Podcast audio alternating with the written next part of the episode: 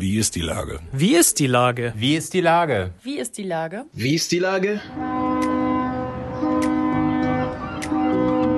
Der fast tägliche Podcast mit Lars Meyer. Wie ist die Lage? Unser fast täglicher Podcast als Kooperation mit der Mopo und der Gute-Leute-Fabrik spürt tagesaktuellen Fragen nach. Macher, Musikerinnen, Models, Mütter und Politiker – genauso wie Schwestern, Schweißer, Freiberufler oder Helfer, kommen knapp 15 Minuten zu Wort. Die Auswahl ist rein subjektiv, aber immer spannend und überraschend. Mein Name ist Lars Meyer und ich rufe fast täglich gute Leute an. Unser Partner, der es diese Woche möglich macht, ist Ostholsteiner Doppelkorn. Herzlichen Dank. Heute befrage ich Eckhard Pfannkuchen, dem Direktor des Steigenberger Hotel Treudelberg. Ahoi, Eckhard. Moin, Lars. Lieber Eckhard, in neuem Gewand und mit dir als neuen Direktor sollte das Treudelberg in diesem Jahr richtig durchstarten. Das Gegenteil ist eher der Fall. Was macht der Lockdown mit dir und deinen Leuten? Ja, ähm, ist ein spannendes Jahr für mich. Bin ja jetzt erst seit Anfang September hier, habe ein wunderbar nagelneu renoviertes, traumhaft schönes Haus übernommen mit großen Aktionsplänen, mit großen Taten wollten wir hier voranschreiten hat mir selber jetzt nochmal ja auch zur Zielsetzung gestellt, unser Restaurant endlich zu eröffnen, was wir ja seit Mai noch nicht oder seit März, seit dem ersten Lockdown noch nicht eröffnet hatten. Ja, und dann haben mich die aktuellen Tagesgeschehen ein bisschen überholt und ein bisschen eingeholt. Und jetzt sind wir hier, bleiben weiterhin offen. Das schulden wir nicht nur unseren, unseren Mitarbeitern, unseren Golfern in erster Linie, sondern natürlich auch dem einen oder anderen Geschäftsreisenden, der ja nach wie vor bei uns ein Zuhause findet. Wie ist denn die Situation? Ist das Wort Kurzarbeit, schwebt das schon durch den Raum oder wie geht ihr jetzt gerade damit um? Das Wort Kurzarbeit, und jetzt muss ich natürlich auch ein bisschen mit auf meinen Vorgänger zurückgehen, das Wort Kurzarbeit schwebt ja schon ganz akut im Raum, schon seit März, schon seit der ersten Situation, die wir da hatten, ist auch im Moment das Mittel der Wahl. Wir gehen alle, inklusive der Führungs äh, Führungsriege, für unterschiedliche Zeiten auch in die Kurzarbeit. Das hat natürlich auch in gewissermaßen was mit einer Vorreiterrolle, mit einer Symbolik zu tun. Und das ist im Moment die einzige Lösung, das hier einigermaßen auch für die Eigentümer positiv weiterzuführen. Ich persönlich war jetzt der Meinung, dass eine Schließung, eine Schließung des Hauses natürlich jetzt nicht die Kostenersparnis bringt, die es an Imageverlust auch mit sich bringt. Und dementsprechend ist Kurzarbeit nicht nur im Raum schwebend, sondern ganz akut für alle unsere 120 Mitarbeiter im Moment der Fall. Aber ihr lasst offen und geht damit natürlich mit gutem Beispiel voran. Wie, wo lässt du denn jetzt deine ganze Energie? Du äh, bist im September nach Hamburg gekommen, von Sylt aus. Und äh, eigentlich wolltest du jetzt mal dich kurz äh, selber privat einrichten und dann sollte es hier so richtig losgehen, auch mit einem neuen Restaurant. Ähm, wo lässt du jetzt deine Energie? Also die, diese Möglichkeiten, die wir jetzt haben, im, dass wir natürlich noch vor Ort sind, kann man sich natürlich dann auch verschiedenen Sachen widmen, die man sonst natürlich im täglichen Arbeitsalltag immer ein bisschen hinten anstellt. Also wir gehen natürlich jetzt auch mit verschiedenen, teilweise verschönernden Maßnahmen hier durchs Haus, schauen uns die Situation nochmal an. Mir selber nach zwei Monaten hier in dem wunderschönen Treudelberg, es gibt ja auch noch Bereiche, die ich jetzt noch gar nicht irgendwie wirklich angefasst habe werde natürlich auch mit meinen Golfern nochmal äh, in die Kommunikation gehen, wenn das Wetter, ich schaue hier gerade aus meinem Fenster auf einen traumhaft schönen Herbsttag, ähm, wenn das Wetter mitspielt. Also da gibt es verschiedene Möglichkeiten und da wird der eine Monat dann auch hoffentlich recht bald vorbei sein. Glaubst du wirklich, dass es nur einen Monat dauert oder bist du da äh, optimistisch oder eher realistisch und sagst, oh oh, wer weiß, ob wir Weihnachten schon wieder aufhaben? Ich bin meines Zeichen absoluter Optimist in jeder Beziehung und gehe im Moment davon aus, dass wir auf alle Fälle zum 1. Dezember ähm, hier wieder vor Ort sind, hier wieder aufmachen mit unterschiedlichen Services, natürlich dann je nachdem, wie auch die Nachfrage sich entwickelt. Fühle mich natürlich immer so ein bisschen ungerecht behandelt, aber ich glaube, das geht den meisten Hoteliers und Gastronomen auch, weil wir sind nun wirklich irgendwie als Vorreiter durch die letzte, durch die letzte Welle gegangen haben unheimlich viele Maßnahmen umgesetzt, natürlich auch teuer bezahlt. Und ja, im Moment, um das jetzt nicht in die Politik zu ziehen, aber die Politik scheint mal wieder den Weg des geringsten Widerstandes zu gehen. Und dann muss die Hotellerie und die Gastronomie hier im Prinzip den Zoll zahlen. Und das, ja, das ist im Moment nicht wirklich was, was einen über die normalen Maße hinaus motiviert. Das ist ganz klar. Was glaubst du denn, warum die Lobby nicht stark genug ist, ausgerechnet von Gastronomie und Hotellerie? Weil ich sag mal, ihr habt ja mit Leuten wie äh, Tim Melzer und wer sich da alles äh, gemeldet hat, ja eigentlich auch prominente Fürsprecher.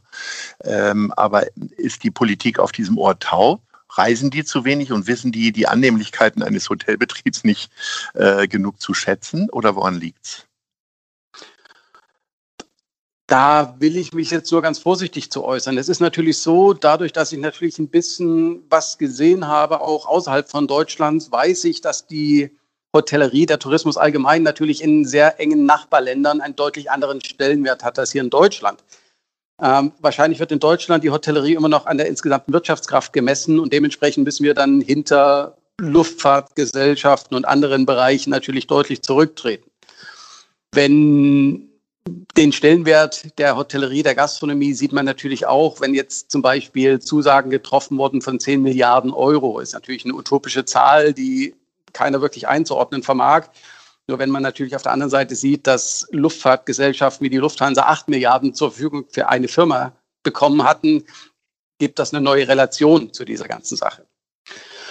Ähm, wir sind ich glaube, in Berlin sehr gut vertreten. Wir sind mit unserem Dachverband der DIHOGA in Berlin gewesen. Wir sind natürlich auch mit der Direktorenvereinigung, mit der Internationalen Hotelassoziation in Berlin vertreten. Also es mangelt ja nicht an prominenten Fürsprechern, die das auch in Berlin wirklich auf die Tagesordnung bringen. Aber im Ergebnis halt wirklich noch nicht. Da muss noch mehr Lobbyarbeit geleistet werden, ganz klar. Du bist ja von Sylt gekommen. Ähm Hast du jetzt den falschen Zeitpunkt gewählt, nach Hamburg zu kommen oder sagst du Ärmel hochkrempeln und dann wird es umso schöner, wenn es dann wieder klappt? Also der Zeitpunkt, der Zeitpunkt war ja langfristig gewählt. Der Zeitpunkt war ja nicht aus der Situation heraus gewählt. Natürlich war es schön, irgendwo in Sylt nochmal wirklich die tollste Sommersaison überhaupt erlebt zu haben. Nur auf der anderen Seite sitzen meine Kollegen jetzt wieder in komplett geschlossenen Häusern.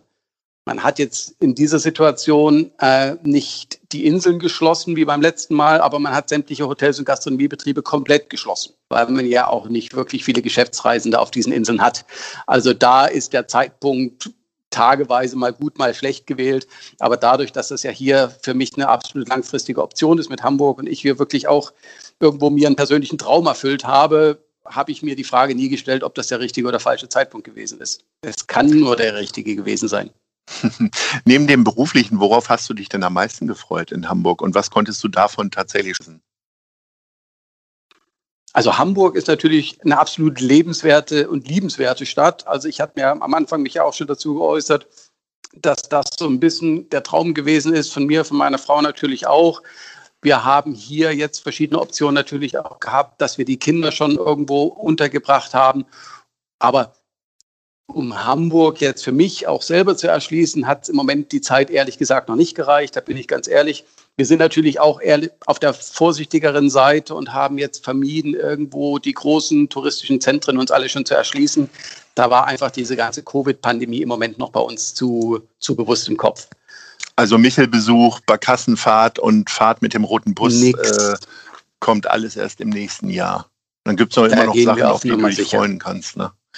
Sag ja, mal, ich komme nochmal auf deinen Optimismus zu sprechen. Wie optimistisch bist, es, äh, bist, du denn, dass es eure berühmte Weihnachtsgans äh, im Dezember wieder geben wird oder auch vielleicht früher? Die Weihnachtsgans, die wird es wie in den letzten Jahren auch wieder geben, die zum Abholen natürlich, das ist ganz klar. Mhm. Auf alle Fälle zum Abholen haben wir ja die Ente und Gans. Das ist, glaube ich, eine Treudelberg-Tradition, die schon deutlich über meine Dienstzeit oh, hinausgeht. Ja. Mhm. Und da sind auch schon die ersten zahlreichen Bestellungen an. Ich glaube, Martinsgans ist ein ganz klassisches, klassischer Termin hier in Hamburg am 11.11. .11. Und auch sonst versuchen wir natürlich nicht nur ja, wir haben ja kein die Gans und die Ente zu transportieren. gefeiert, ne? Richtig. Und das hoffentlich auch häufig. Also in der Beziehung, ja. wir sind gut vorbereitet. Die Keller und Kühlhäuser sind voll und wir freuen uns da wirklich auch gerade hier aus der näheren Umgebung auf zahlreiche Gans- und Ente essenden äh, ja, Anwohner und Freunde und Treudelberg-Fans. Ähm, jetzt muss man ja als Direktor eigentlich nicht kochen können, sondern äh, ein Hotel managen können. Aber wie gerne kochst du denn selbst? Würdest du selbst? Also ich würde keine Weihnachtsgans hinkriegen, gebe ich zu. Deswegen hole ich sie mir auch bei euch. Aber ähm, wie ist das bei dir? Würdest du eine hinkriegen? Ich, ich würde es hinkriegen. Ich, wir haben es auch schon mal gemacht. Das kommt natürlich bei mir dazu, dass wir einfach privat und das ist auch bei meiner Frau und mir das gleiche leidenschaftliche Köche sind, wenn die Zeit und die Möglichkeiten bleiben. Ähm, jetzt ist eine Gans natürlich eine Nummer, wo wir dann schon wieder aus Aspekten der, der Gesundheit dann sagen, okay, das muss jetzt nicht wirklich für zwei Personen und drei Kinder sein. Das macht man lieber mal irgendwo im größeren Erwachsenenkreise. Mhm. Aber das hinbekommen wäre die eine Sache, aber ich glaube, wir, wir sehen uns dann privat dann auch mehr irgendwo nach frischen Sachen, viel Gemüse und solchen Sachen, was man einfach wirklich dann auch entsprechend vertreten kann. Aber ich glaube, die ganze Weihnachten, das ist ein Muss und dann lädt man sich einfach ein paar nette Freunde mit ein. Und mit zwei Haushalten ist das ja möglich und im Familienkreise. Jetzt hast du einen Golfplatz quasi direkt vorm Schreibtisch. Äh, wie gut ist denn dein Golfhandicap?